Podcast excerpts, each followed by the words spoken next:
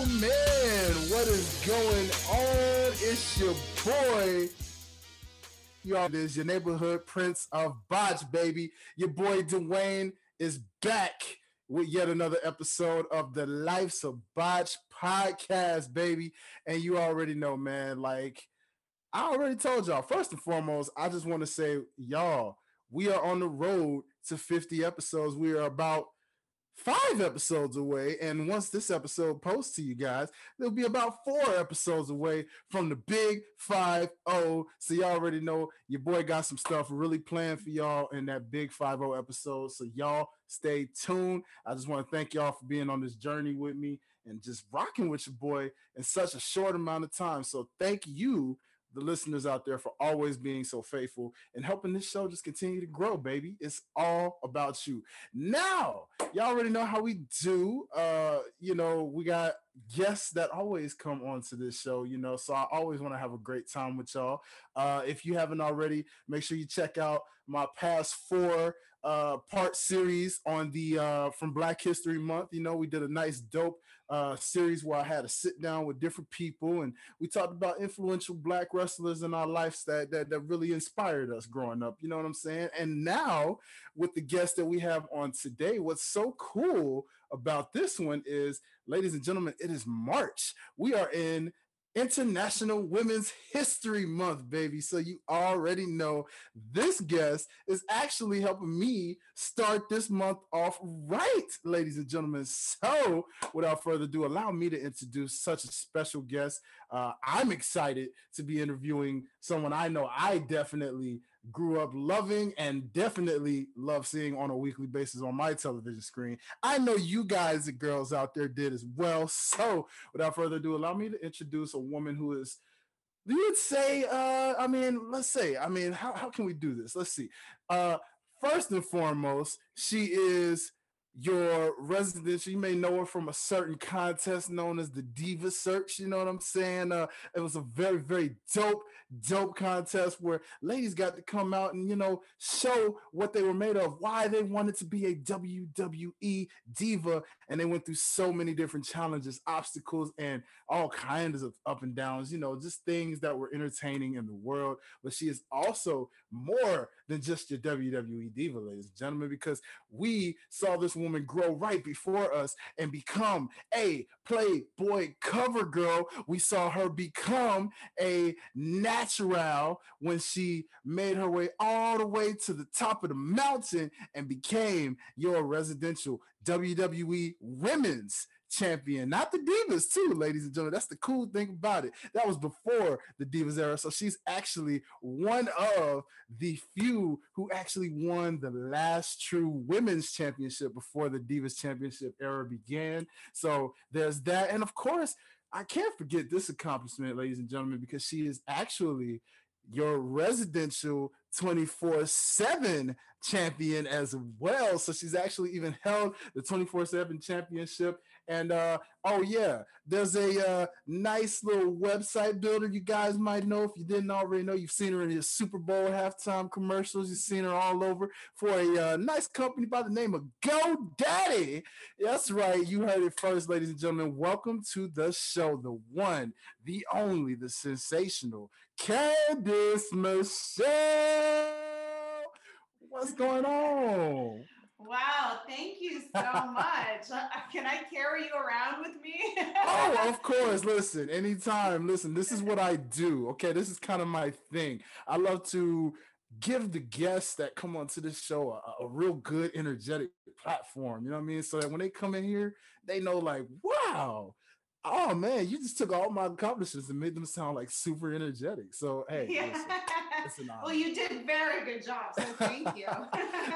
thank you. And again, this stuff just comes off the fly, so it's nothing that I just read, you know what I mean? It just like comes off the fly. But welcome to the show, Miss Candice Michelle. It is such an honor to meet you, you know, from a personal fan growing up, you know what I mean? And then also just as a person now looking back at your accomplishments and the things you have done throughout the WWE, it is such an honor to sit with you and talk to you. So first things first, let's just catch up on Miss Candice Michelle. Let's see how you doing. I mean, how's life been going for you? How's motherhood, familyhood? You know what's Candice Michelle been up to these days?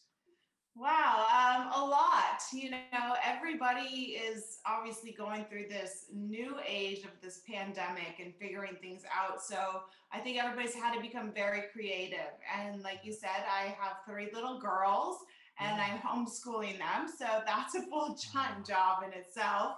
Yes. I also launched a show called The Good Champs. My husband and I do this live every Friday, where we just give nuggets of gold and take people on this journey to become their best selves. Mm-hmm. And I have a coaching program that I run and operate, and I do one-on-one coaching for your mentality, how to be your best self, how to achieve your dreams. And so it's kind of a full plate, but it's been awesome. Oh man, it definitely sounds like a full plate. I mean, talk about still carrying the title of Superwoman on your hands. I mean, from WWE diva and superstar, like, you know, and literally now carrying all of this on top of that post WWE life. That is amazing.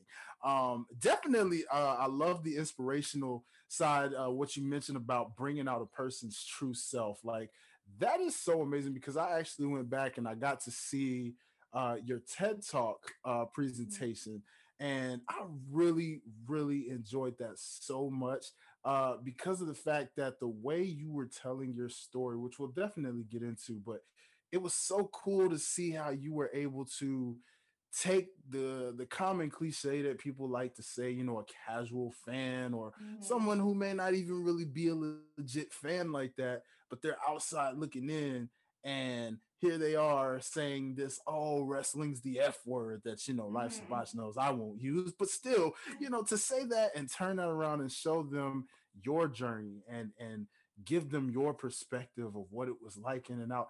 It is so cool to see you inspiring people. I saw that in your presentation, and I could tell you really are bringing the best inspiration out of people. So that is amazing to see. Like, how did that TED Talk come about? Like, what was it like presenting that presentation the way you did? Yeah, well, thank you for all of that, first of all. And thank you for taking the time to watch, because it was such a journey for me. I discovered in a very random way what my next, what I would say career is, not after motherhood, because I'm still a mother, but I didn't want to be that full-time stay-at-home mom anymore. You know, I knew there was more purpose of me doing what I love to do. And it all started over a cup of coffee. I love Bulletproof coffee. And after having 3 babies, as you know, most women put on a lot of weight. And it's not easy to lose that weight. You know, you think, oh, the baby's out, I should be back to normal. And it wasn't easy for me. It was like pound by pound by pound. And it was really difficult. And I discovered Bulletproof coffee. And I should be a spokesmodel for them, but I am not. This is just truly my story. I remember going to their conference. It was a Bulletproof conference, which it was a 3-day weekend. And they would talk about all health things. You know, Dave Asprey does all life hacks, like for life, for sleeping. And I'm like, oh, okay, this is good. Like, just, you know, feed my healthy side of my body. And I go to this conference, and this football player gets up on the stage, an old football player, one played in the Super Bowl. His name's Bo Eason. And he gives this massive performance. And, you know, when you're just connected to somebody, I was like, I don't know what he's got, but I know I want it. And then they did these break-off sessions, and I went to his break-off session, and I just knew I needed to take his seminar. And his seminar I took, and then I trained with him for a whole year. And I never even knew he was training me to be a public speaker. I was like, all of a sudden it hit me, I'm like, wait, I'm taking a class for public speaking? Like, how am I creating all this? Even what the class is about. And it was just a journey of following what I love. You know, people are always like, what are you passionate about? And I love the word passion, but it's so overused that people think they don't have it, or they can't achieve what their goals are that they're passionate about. But it's really about following that energy, right? So I just followed my energy. And as I trained for this, I created my story and I worked on it. And one of the guys in there was putting on a TED show event. And he asked me if I would be a speaker. He saw me performing. He saw me working my craft, for over a year. And so I got that invite. And then it took me another year to prepare that talk. Like, that was a year of work, like writing, rewriting. What is my statement? What stories do I want to tell? I had so much to tell. I had just been on the road for 5 years. And then I was a mom for 5 years. And I was like, I got so much I want to share with the world. Yeah. But I have 12 minutes. How do you condense all that in 12 minutes? And so that's where the TED Talk was born from. And so I'm happy you enjoyed it, because it was a piece of art for me. Oh, yes, yes. Again, phenomenal job how you were able to structure that. And I can relate, because in my time in college, being in public speaking myself, mass communication major, I can totally relate to that. Now, again, this seems to be a natural thing for your boy, so I don't know how I was able to just naturally be like, oh, okay, I have 10 minutes to do a speech on something, and just present this for the class. Classmates freaking out, like, I don't know how to do this. How do I time it? And it was like, just get you a time watch, get it to a little stopwatch and just, write your speech out and just look at the clock and see what you get, So I don't know. It's crazy, but hey, enter podcasting, right? So this is, it becomes a natural thing, but yes, you did so phenomenal with that. And so let's kind of talk into Candice Michelle on the come up, because I love how you set everything up. And let's go ahead and do like what you did in TED Talk, where you started off, and let's talk about the journey of what brought Candice Michelle, the lovable lady that, had the GoDaddy dance and literally brought the wand for the girls that they adapted and loved. Like, let's talk about before all of that came about, what made Candice Michelle say, I am going to enter into the world of professional wrestling? Well, actually, it came in a very roundabout way. I grew up on professional wrestling. I watched it every Monday night. I would climb on the couch with my stepdad, Ken. You heard this in the TED Talk. Yeah. That was my reality. I had a Hulk Hogan doll instead of a Barbie doll. And I remember my first show at maybe about 8 years old. Like, it was my life. But I never knew you could do that. I didn't know there was a wrestling school or that could be a career. Like, for me, it was like, these were real life superheroes. Like, you can't become those people. And then I moved to Hollywood to make my dreams come true, and I was hustling and bustling for a couple of years.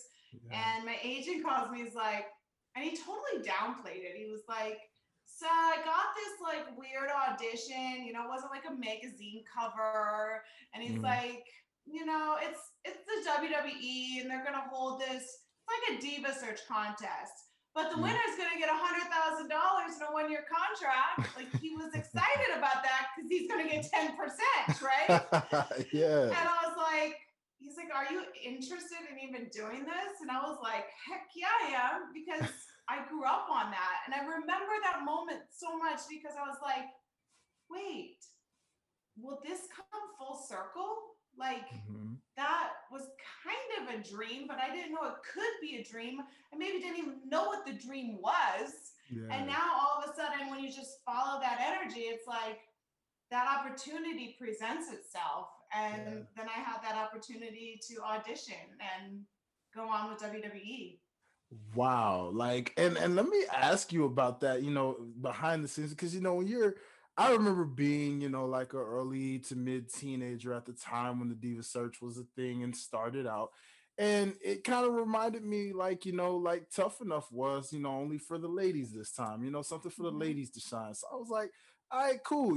Like, this is cool. I always loved when the WWE did these different type of events to put people on and, platform them, give them an opportunity to live out their dreams. So I was always curious about that, like, how did that really feel, because a lot of times a fan may just see what's on the camera. Like, you see, the audition, they take you a little bit through it, you know, but of course, you know, it's edits. And so, you know, with a little TV time, you don't really see everything of what that's like. What was that process really like for you behind the curtain? You know, like, how did that feel? Yeah. Again, you said your agent kind of played it off like, oh, well, yeah, but you get 100,000, you know, like, you know, you get this money and, you know, you get a year contract. So, you know, of course, that's the exciting part. But for you, it was like, you know, this is like a dream to live. So how did that really feel going through that process in real time? Well, most of it felt really great because I just knew I was meant for this job. And I remember the time when I got cut, I think I made it in the top 10, maybe 7, 8, something around there. And when I got cut, you know, I got cut every day of my life. I was in Hollywood auditioning. And so you build up a callus to that, right? Like that's normal for you. You know, like if you get, you know, 1% or 10% of the jobs that you audition for, you're considered to be in the top percentage out here in Hollywood.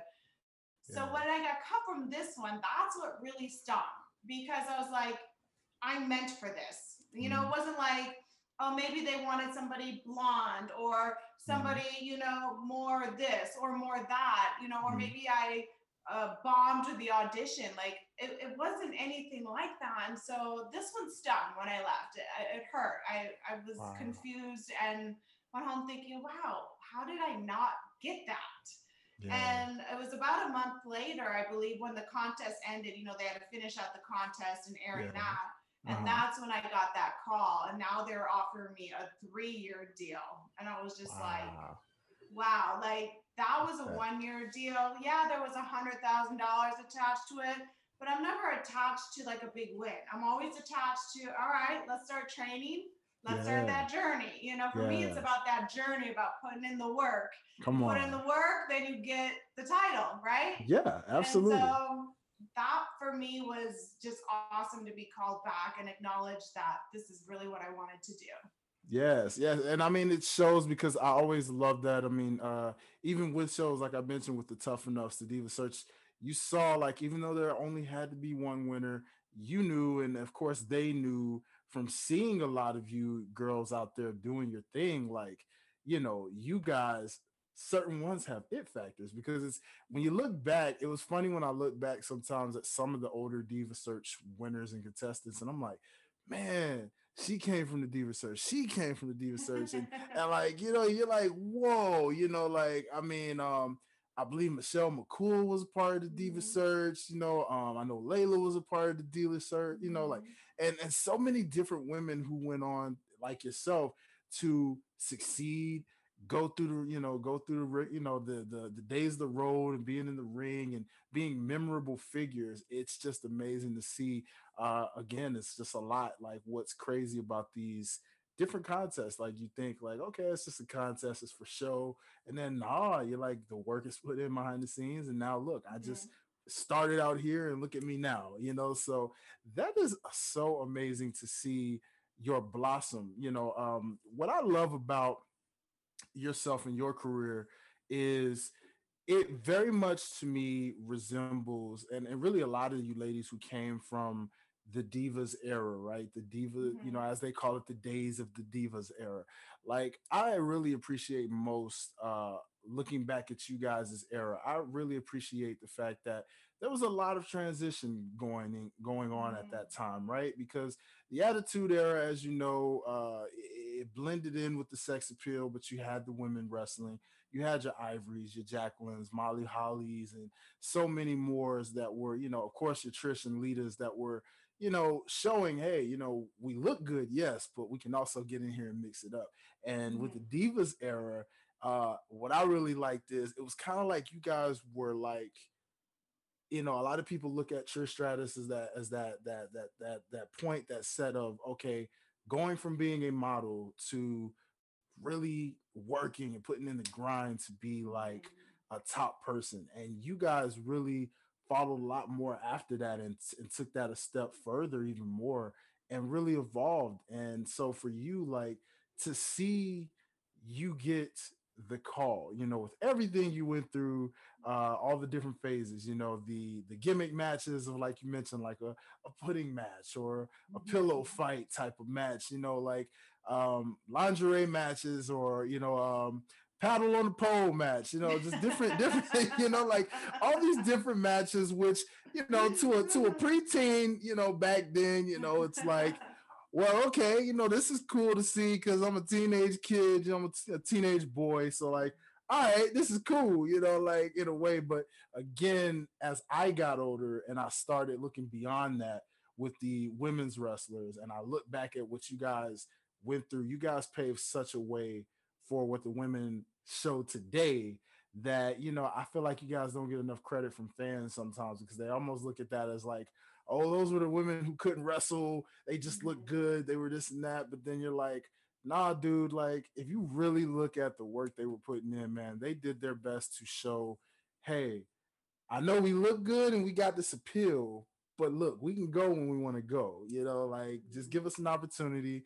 And you got that opportunity because again, what I love about your career so far, I looked back and I saw you've been in the ring with a lot of the greats. You know, you got to wrestle Beth Phoenix and you had a nice rivalry with her. You went over Lita in a one-on-one singles match, which really catapulted and showed like you were on your way up. You beat Melina for the championship, which we'll get into, you know, and like I look at the fact that you got to wrestle Trish and Victoria and so many different awesome, amazing ladies who have gotten their credit due. And I look at you and I say, okay, her credit is on the come up because I feel like you're like the dark horse throughout all of women's wrestling right now. You know, the woman who really, again, like a Trish, you came through and you worked your way up, you fought through the dirt sheets, and you became the champion. Like, talk us to that moment of what that felt like, working so hard to finally get that opportunity and to go over and become the women's champion.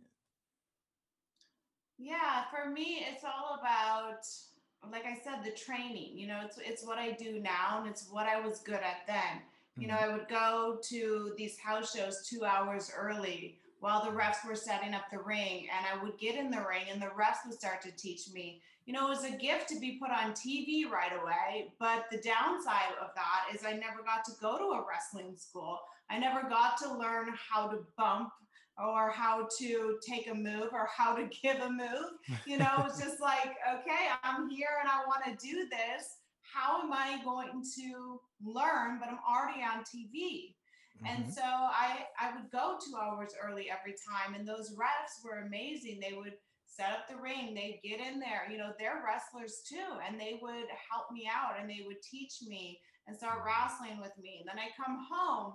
I paid $3 a day for the crappiest ring here. There was another promotion out here that I would go and Joey Ryan and another guy, they would come out and they would just train with me. I mean, they were so awesome to get in that ring, and I had to put in the work. And so when you put in the work over and over and over, you're going to finally get that opportunity. And you know, to some people, they just think, oh, she was just given this title, but it was years of me doing that. You know, it wasn't, I just didn't walk in and then get it. And we all know Vince McMahon will never just give it to somebody. You know, titles have so much meaning. He sees the work, he sees the effort. And I'll remember that night. And I just promised myself, you know, you work so hard for something. Yes. And when you get it, it's going to last for a moment. By the next night, it's gone because now everybody in the locker room is chasing me. Now I got to work twice as hard, you know? Yes. And I just promised myself, I said, don't plan how I'm going to feel. You know, don't plan like I'll go to this turnbuckle or I'll hold the title properly and I don't even know how to hold the title or what is my pose with the title because I've never had the title. You know, like I was like, just be in that moment. And there's this pose all over the internet of me standing on the turnbuckle, crying. And it's awesome because I'm wearing the grossest, black, dingiest bra. My shirt's ripped off. And I promise if I meant to do that, I would have wore a cute lace bra. But, you know, this one is like, I just look like a hot mess. But it was that moment, and I just appreciated it. I remember specifically making eye contact with some of those fans, you know, like, hey, you got me, you got me, you got me, you hate me, you hate me, you hate, you love me. Okay, let's go on this journey, right? Because you can love me or hate me, but we're going on the journey, you know? Yes. And after that was really cool. One of my favorite moments of wrestling was I go back to the locker room and I am changing, or I'm about to shower, and all of a sudden there's a knock on the locker room door, and the other girls are like, hey, Candice, Vince is at the door. And I'm like, fudge, what did I do? You know, like Vince never leaves Gorilla, you know, he's always in there. He runs the whole show. And so I put on a towel real quick and I run out. I'm like, hey, and he's like, nice job, champ. And that was it. And I just knew in that moment, he saw the work I was putting in, you know, it was that little validation, like now the real work's going to start. It's such a beautiful moment. Yes, it really was. And again, one of my favorite women's championship reigns for sure, because you did everything you could to make that work as much as possible. And like I said, you worked with some of the greatest women's wrestling talent, which I really found that so amazing when I look back at your run with the title, when I look back at, you know, how you got that rocket strap, as they say in business, you know, they took you and catapulted it. And I just really applaud you, especially even now with knowing that you were one of the ones who didn't even really get to go to a wrestling school, to just be catapulted from a model Diva Search to working your way while being on TV, while doing gimmick matches, and to get the championship and literally run with it as best as you can, becoming a fan favorite. Like, I applaud you so much for that. And it takes a lot, you know, to be able to do that. So again, I personally appreciate you. I appreciate the era of the divas. Again, you know, for me being a teenage boy, of course, at that time, you know, you're looking at looks most of the time, right? But then when you look back again, as you mature, as you get older and you look back, you're like, man, these women really tore the house down as much as they could. So I would like to ask you, actually, as a woman who is a former women's champion, you know, and the evolution of women's wrestling from being in the era where there were a lot of heavy gimmicked matches and still making those work as best as you could to entertain the fans. How do you personally feel about the evolution of women's wrestling from having an all-women's Royal Rumble, having, you know, literally main eventing a Hell in a Cell match, and literally just all the different things that the women continually do to this day? How does that make you feel, knowing that you're part of history and building what led up to these type of events? Honestly, it makes me so proud. I mean, we worked so hard. We loved being known as the pretty ladies, you know, every woman, most women, you know, you desire to be pretty, you know? However, we had so much talent to offer. And like you said, we were trying to squeeze that in as much as we could, as best as we could, and pave the way, get more time. I mean, sometimes I had a match that was 3 minutes long and we had two entrances that were 2 minutes. So how do you tell a story in 1 minute? Exactly. You know, you gotta get really creative and you gotta really hone in on that craft. Yeah. But to see where all of that has led to, it's incredible. I mean, you see them, these women are still stunning, some of the most beautiful women in the world, and the most incredible athletes. So now that they get that time and they can tell that story and show their gifts, both physical and, you know, outside appearance, it's an incredible time for women in wrestling. And so I'm just so proud of them. They're hustling and bustling and making a difference, not just in wrestling, but on the planet, right? Wrestling is really about you put yourself in somebody's shoes. Mm-hmm. You know, you see somebody that's getting the crap beat out of them, that they're in the heat, and then all of a sudden they have this massive comeback.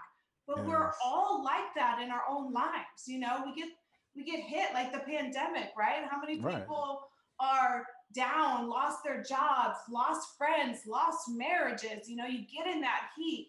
But when you see that if somebody in the ring can get out of that, you're kind of like, maybe I can get out of this too and have a comeback, you know? Like, this guy just did that. And so it's really these women are part of a legacy and really reaching out to wrestling's in like 800 million homes just from WWE.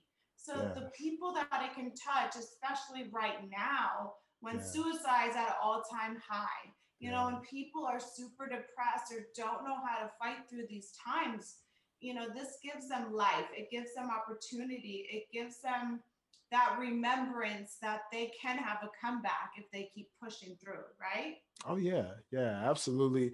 And I totally agree, because, again, it's just, and this is why I personally want to give, you know, again, you being one of the first women from the Divas era that I've had the pleasure of like getting to know, I definitely want to personally give you and you ladies from your era your flowers, you know what I mean? Because it again signifies that a lot of the women wouldn't probably be where they are today had you guys, you know, because again, when they talk about how the women's revolution started, right? It was, you know, fans getting sick and tired of, like you said, having 1 minute to try to tell a story or 2 minutes, you know. And now, personally, what I really think goes under the radar with you ladies in your era was you guys were actually incorporated in a lot of storylines at that time, right? You know, like I think, for example, like when you and John Cena main evented in a tag match, and you know it's a champions match where you know it's a handicap match, and it's telling the story of all odds are against John Cena, you know, because his tag team partner is the women's champion, and she's in here with all of these men, you know, looking terrified, but you got in there anyway, doing as best as you could, you know, like and to tell stories like that, you ladies were incorporated in a lot of different storylines, is, you know, at that time, which again, now the ladies of today definitely have developed their own storylines, and, you know, they're getting better with it. But again, it felt so different with you ladies back then, you know, because like they literally created you guys in different types of stories. So I like to give you guys your flowers for, again, working with everything that you could and making the best situation out of it to make entertainment television, you know what I mean? Like, literally, people remember you guys for everything, you know what I mean? I mean, personally, you know, when I let people know, I got Candice Michelle coming on to the show today, you know, like, I had so many different guy friends, man, I loved her, you know, man, she was like, man, you know, I was convinced I was going to marry her someday, you know, just all this kind of stuff, right? And you're like, hey, you know, I totally understand that. So again, I personally want to give you your flowers on, you know, going through so many of the gimmicks, so many of whatever they stuck to the wall and said, hey, you ladies are going to be doing this tonight. And it's like, okay, you know, if we're doing this, cool. You know, we're going to make it work. We're going to make it entertaining for the fans, and doggone it, we're going to look good doing it in the process. You know, like, that to me is completely everything. So I would love to know now, let's talk about legends, you know, recently, of course, you know, and I see, you know, you won the 24/7 championship for a brief moment. How did it feel adding a title that, well, especially because technically you took it from Kelly Kelly, and she was actually the first woman to win that championship, and you became the second woman to win that championship in an instant. So how did that feel, you know, holding up a different title in the modern era, you know, for the time that you held it? Like, did that feel good knowing you were like 24/7 champions, you know, for like a moment? Absolutely. I mean, anytime you hold a title, it's a gift, right? But it's also part of that journey I keep talking about. And for me, this is honestly my favorite wrestling title, which would surprise a lot of people because it was a very short-lived title reign, as you know. Yeah. But the reality is the meaning it has to me. So for that last decade, nobody really knows the training I've been doing, right? You don't, it's like that iceberg picture, right? You know, you see this top, but you don't see all the work that's down here below. Yeah. And so you saw my TED Talk, but that was like 3 years into my training. And then I created a program, 21 Day Champ, and I'm trying to promote it. And I'm trying to start a whole new career over. And nobody sees that work, right? Yeah. But the universe sees it. Yeah. And so when I went to this show, I honestly thought it would be like how a lot of the legends sometimes are. You're going to be in a pre-tape with a bunch of other legends. Mm-hmm. You probably won't say nothing. So I really went into this like, I love the company. I love wrestling. I love the people there. And this is an opportunity to go back, have some me time, say hi to everybody. And I went into it really lighthearted. And when they told me I was going to win this title, I was just like, wow, that's that moment, right? You work. And then all of a sudden that opportunity just shows up. Yeah. And for it to be 24/7 is just what I teach in my coaching, right? There's no arriving. There's no arriving anywhere in this life. You don't arrive until you leave this planet. You know, people are like, oh, when I'm the champion, I've made it. That lasts for a day. The next day, guess what? You might not be that champion anymore. So what are you? Are you nothing all of a sudden because you don't hold the title? You know, so it's like, now what's next? And you're always trying to arrive somewhere instead of just trying to enjoy that journey and let these opportunities remind you that this is the journey you're supposed to be on. Because sometimes we get those opportunities that say, you better steer left. Oh, this ain't the right path for you. And you're like, I don't want to go. And you're like, go left, otherwise you're gonna get hurt, you know. Come on.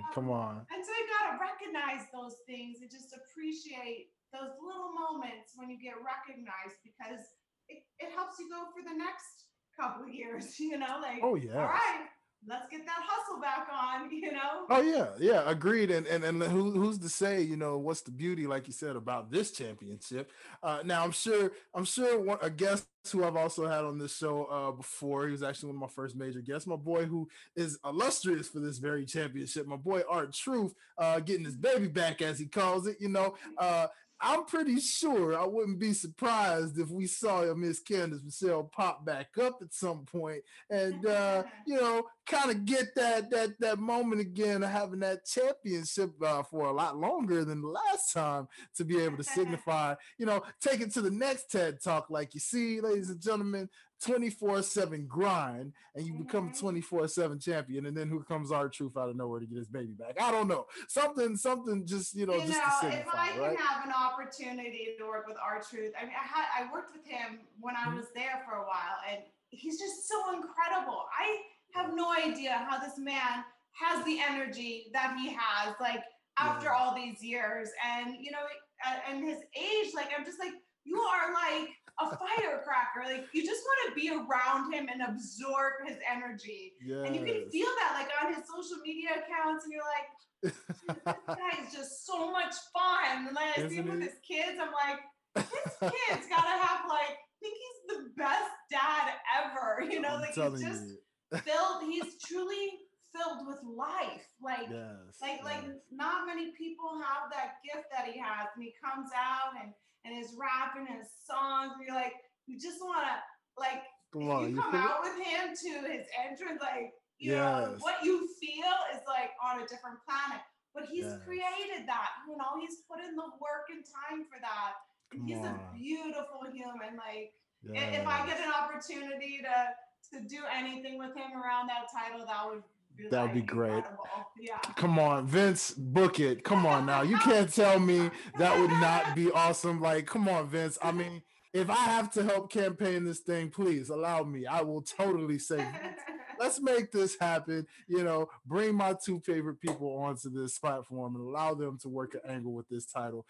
You know, he's got to get it back from Bad Bunny first, but when he does get it back, eventually, some kind of weird way, somehow, when he gets his baby back, Vince, let's book it. Let's make it happen. Let's make it happen. Yeah, you know.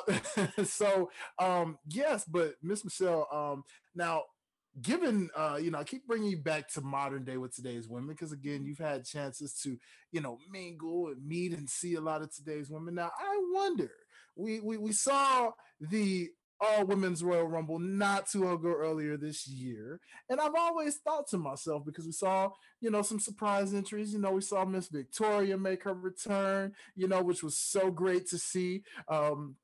We saw, oh my gosh, there was so many different illustrious tons. I'm trying to remember them all right now, but like, it, you know, it's just cool to see, you know, Kelly Kelly, of course, always making her returns. You know, we see so many different people who have had the opportunity to come. And I've always wondered, I'm like, you know, as a former women's champion, is there any possibility we see Candice Michelle?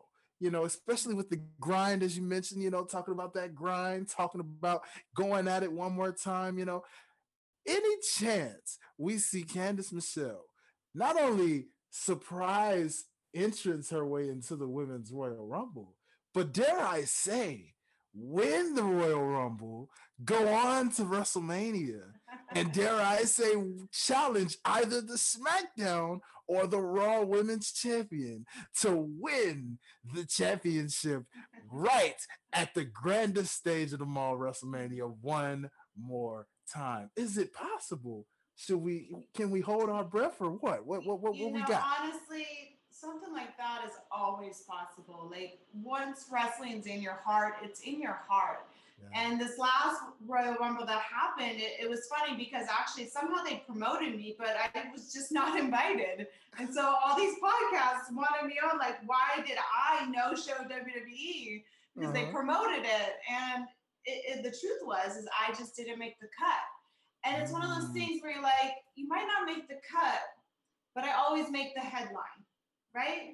Yeah. And so it's how do you take that? Because all of us get cut somehow in this life, right? You know, maybe somebody doesn't like you, somebody bullies you, you lose a job, you know, but you get to write your own story. And for me, what that means is I still got some work to put in, right? And because when they see me and they see me flourishing, WWE's that company, they're like, hey, let's get her back here, you know? And so I've been behind the scenes. So I'm like, all right, time to start stepping on my game a little, and you get that recognition when it's ready for you to be recognized. Yes. And it wasn't ready for me then, apparently. Yeah. But when you get called back for that, for me, it's that mentality comes to the forefront so fast. You're like, I'm winning the title. I haven't wrestled in a decade, but get me in that ring and let's go. I'll worry about how I feel tomorrow. You know, yes, and even my girlfriends, you know, Torrie was there, Victoria was there, and loved it. They had a great time. They looked amazing. They knocked it out of the park. Yes. And the next day they're like, damn, I feel like a truck hit me. Because we forget what it feels like. You know, you're not, our bodies aren't used to that. Yeah. But if I have that opportunity, you know, I run with those opportunities the best I can. Yeah, that would be awesome.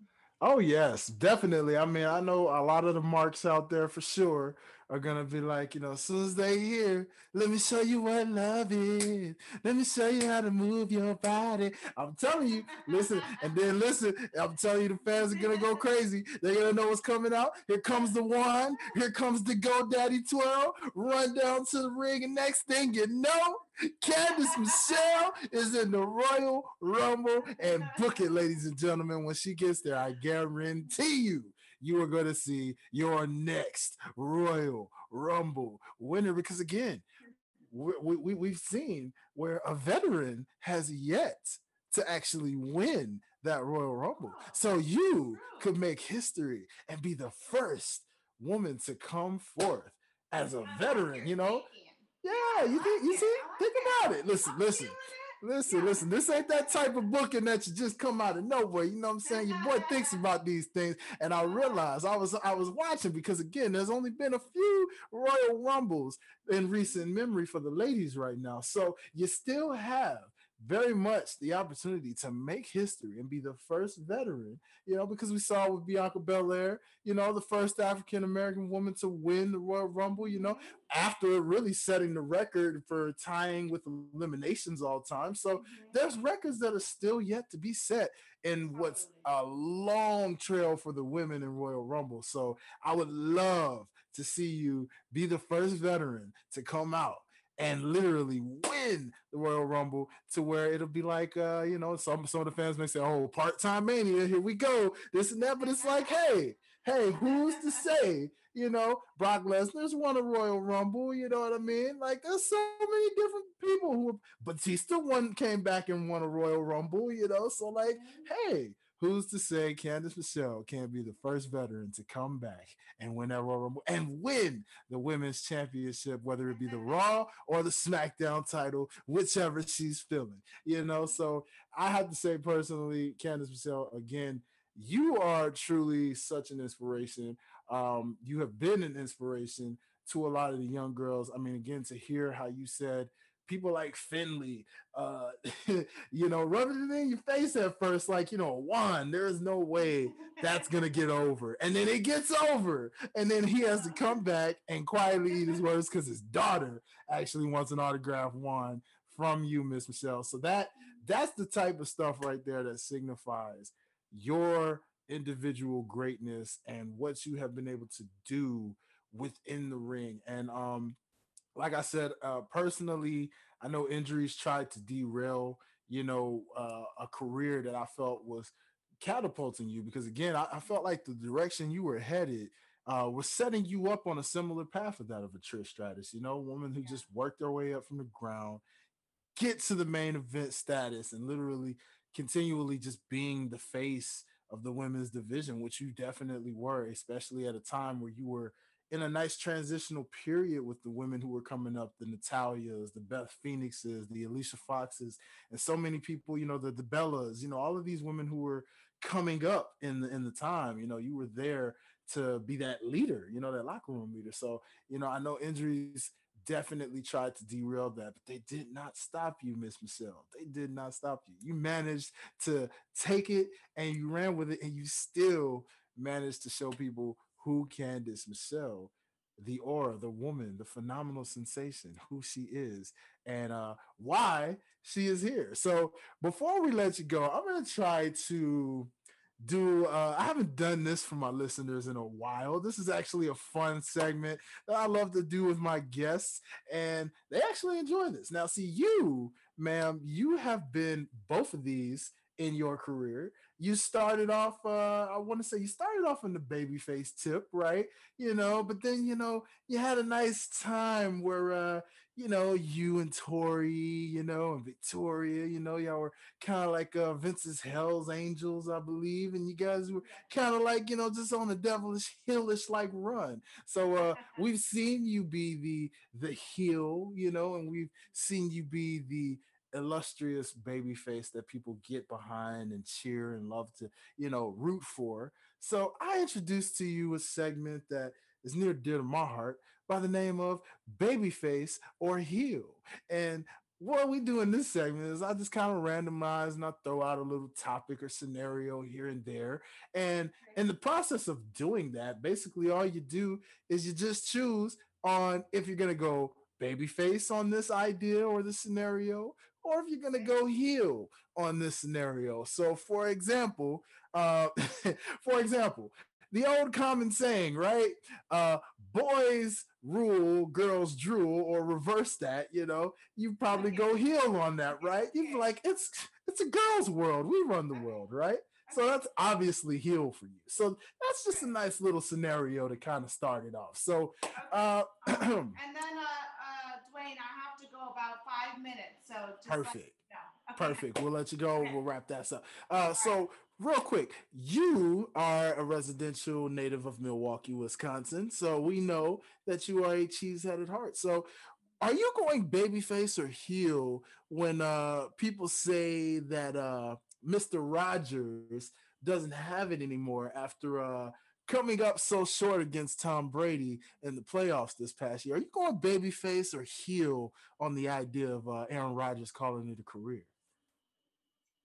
I'm heel on those people because if he wants it still, he's got it, of course, you know, like he's a champ, he's a fighter. You know, he's going through his journey, you know, you got to go through that heat to, you know, get the crowd behind you. And so he's fighting for it still. Yes, I totally agree. Now, we have a producer on this very show who happens to be a residential Celtics fan. And a lot of times, you know, the Milwaukee Bucks as of late have really just been on fire, blazing it year after year. And, you know, a lot of people picture them being in the finals to go against the Boston Celtics, as people like to say, and even getting to an NBA final. So tell me something. Now, he's going to laugh that I'm putting him under the bus here, but he doesn't seem to think that you guys have it because, I mean, for some reason, you guys can't get out of the first or second round here. So I need to know, babyface or heel on Boston fans who might, you know, think you can't get over the hump and get to the next level to win that championship?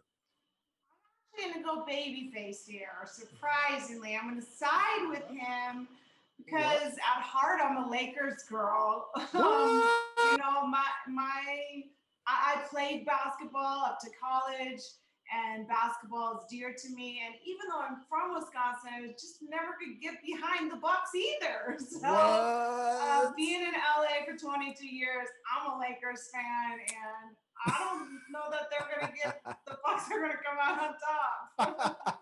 I love that. That was totally out of left field right there. Now that, I know I didn't expect that. The listeners didn't expect that, but you know, trust me, I understand. I get that. So let me see if I got one more for you. Okay. So babyface or heel on the idea of, let's see, off the fly, which one's a good one?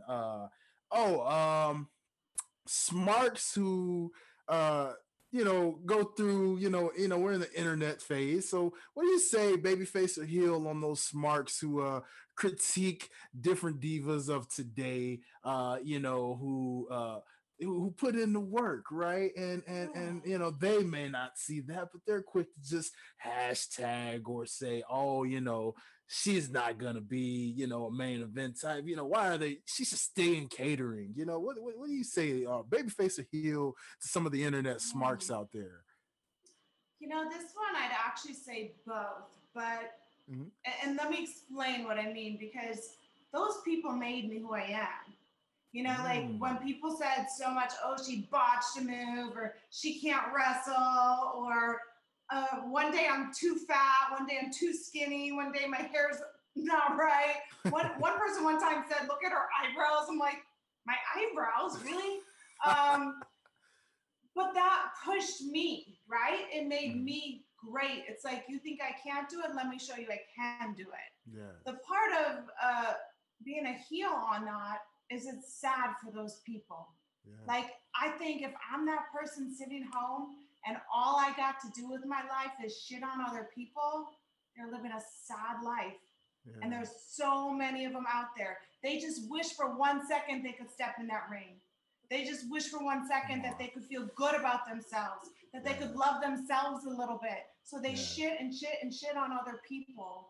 And it's a sad life to live. And I hope those people out there know that they're better than that. Like, you know? And so I took it and I made it good for me, but I hope that they can take this and make themselves better for them.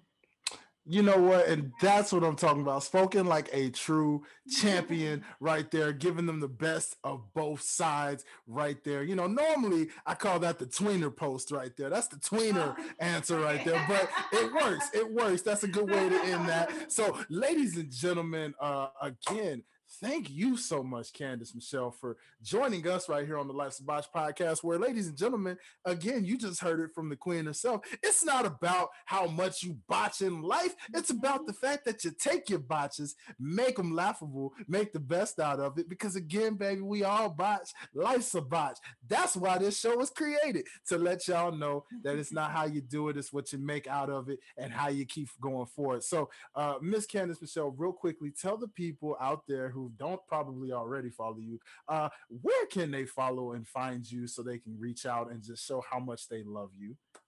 I'd appreciate that. I'm at Mrs. Candice Michelle on Instagram. You can go to my website, CandiceMichelle.com. There's a link to our show, The Good Champs, on YouTube, on Twitter still. I'm on Facebook, Candice Michelle. Pretty easy to find with my name. So just you know what? Tap on in, especially those people out there. You know what? I love what you said about your show. I want to end on that real quick. Yeah. You know, Life's a Botch, and why you named it that. Because one of the things I teach my children every day is, hey, did you fail today? Because if you're not failing, if you're not watching, you're not growing. You're never going to get good at anything. You know, I got so good at everything because I failed so much. You know, the dirt sheets had so much to write about me, so much shit to talk about me. But because I was so good at failing, I became so good. Come you know, on. And so keep botching it, right? Keep failing, keep failing until you get it, because that's how you learn. If you don't fail, you don't botch, you don't learn, you don't grow. And so I applaud you, brother. Thank you for having me on your show. Yes, it's been an honor. Yes. And, God bless you and keep blessing up. God bless you, ma'am. And again, I love the way you ended that. You know, that's a clip for the show to remind a lot of people out there, hey, you heard it from the champ herself, ladies and gentlemen. That's exactly why this show is in existence. But again, thank you so much. You are family to us here on the Life's a Botch podcast. You are welcome back. Absolutely anytime you want to promote what you got going on, all that good stuff, or just want to come chop it up with your boy, because again, you see we have fun on this show. You are more than welcome, and we love you so much. So ladies and gentlemen, you too, honey.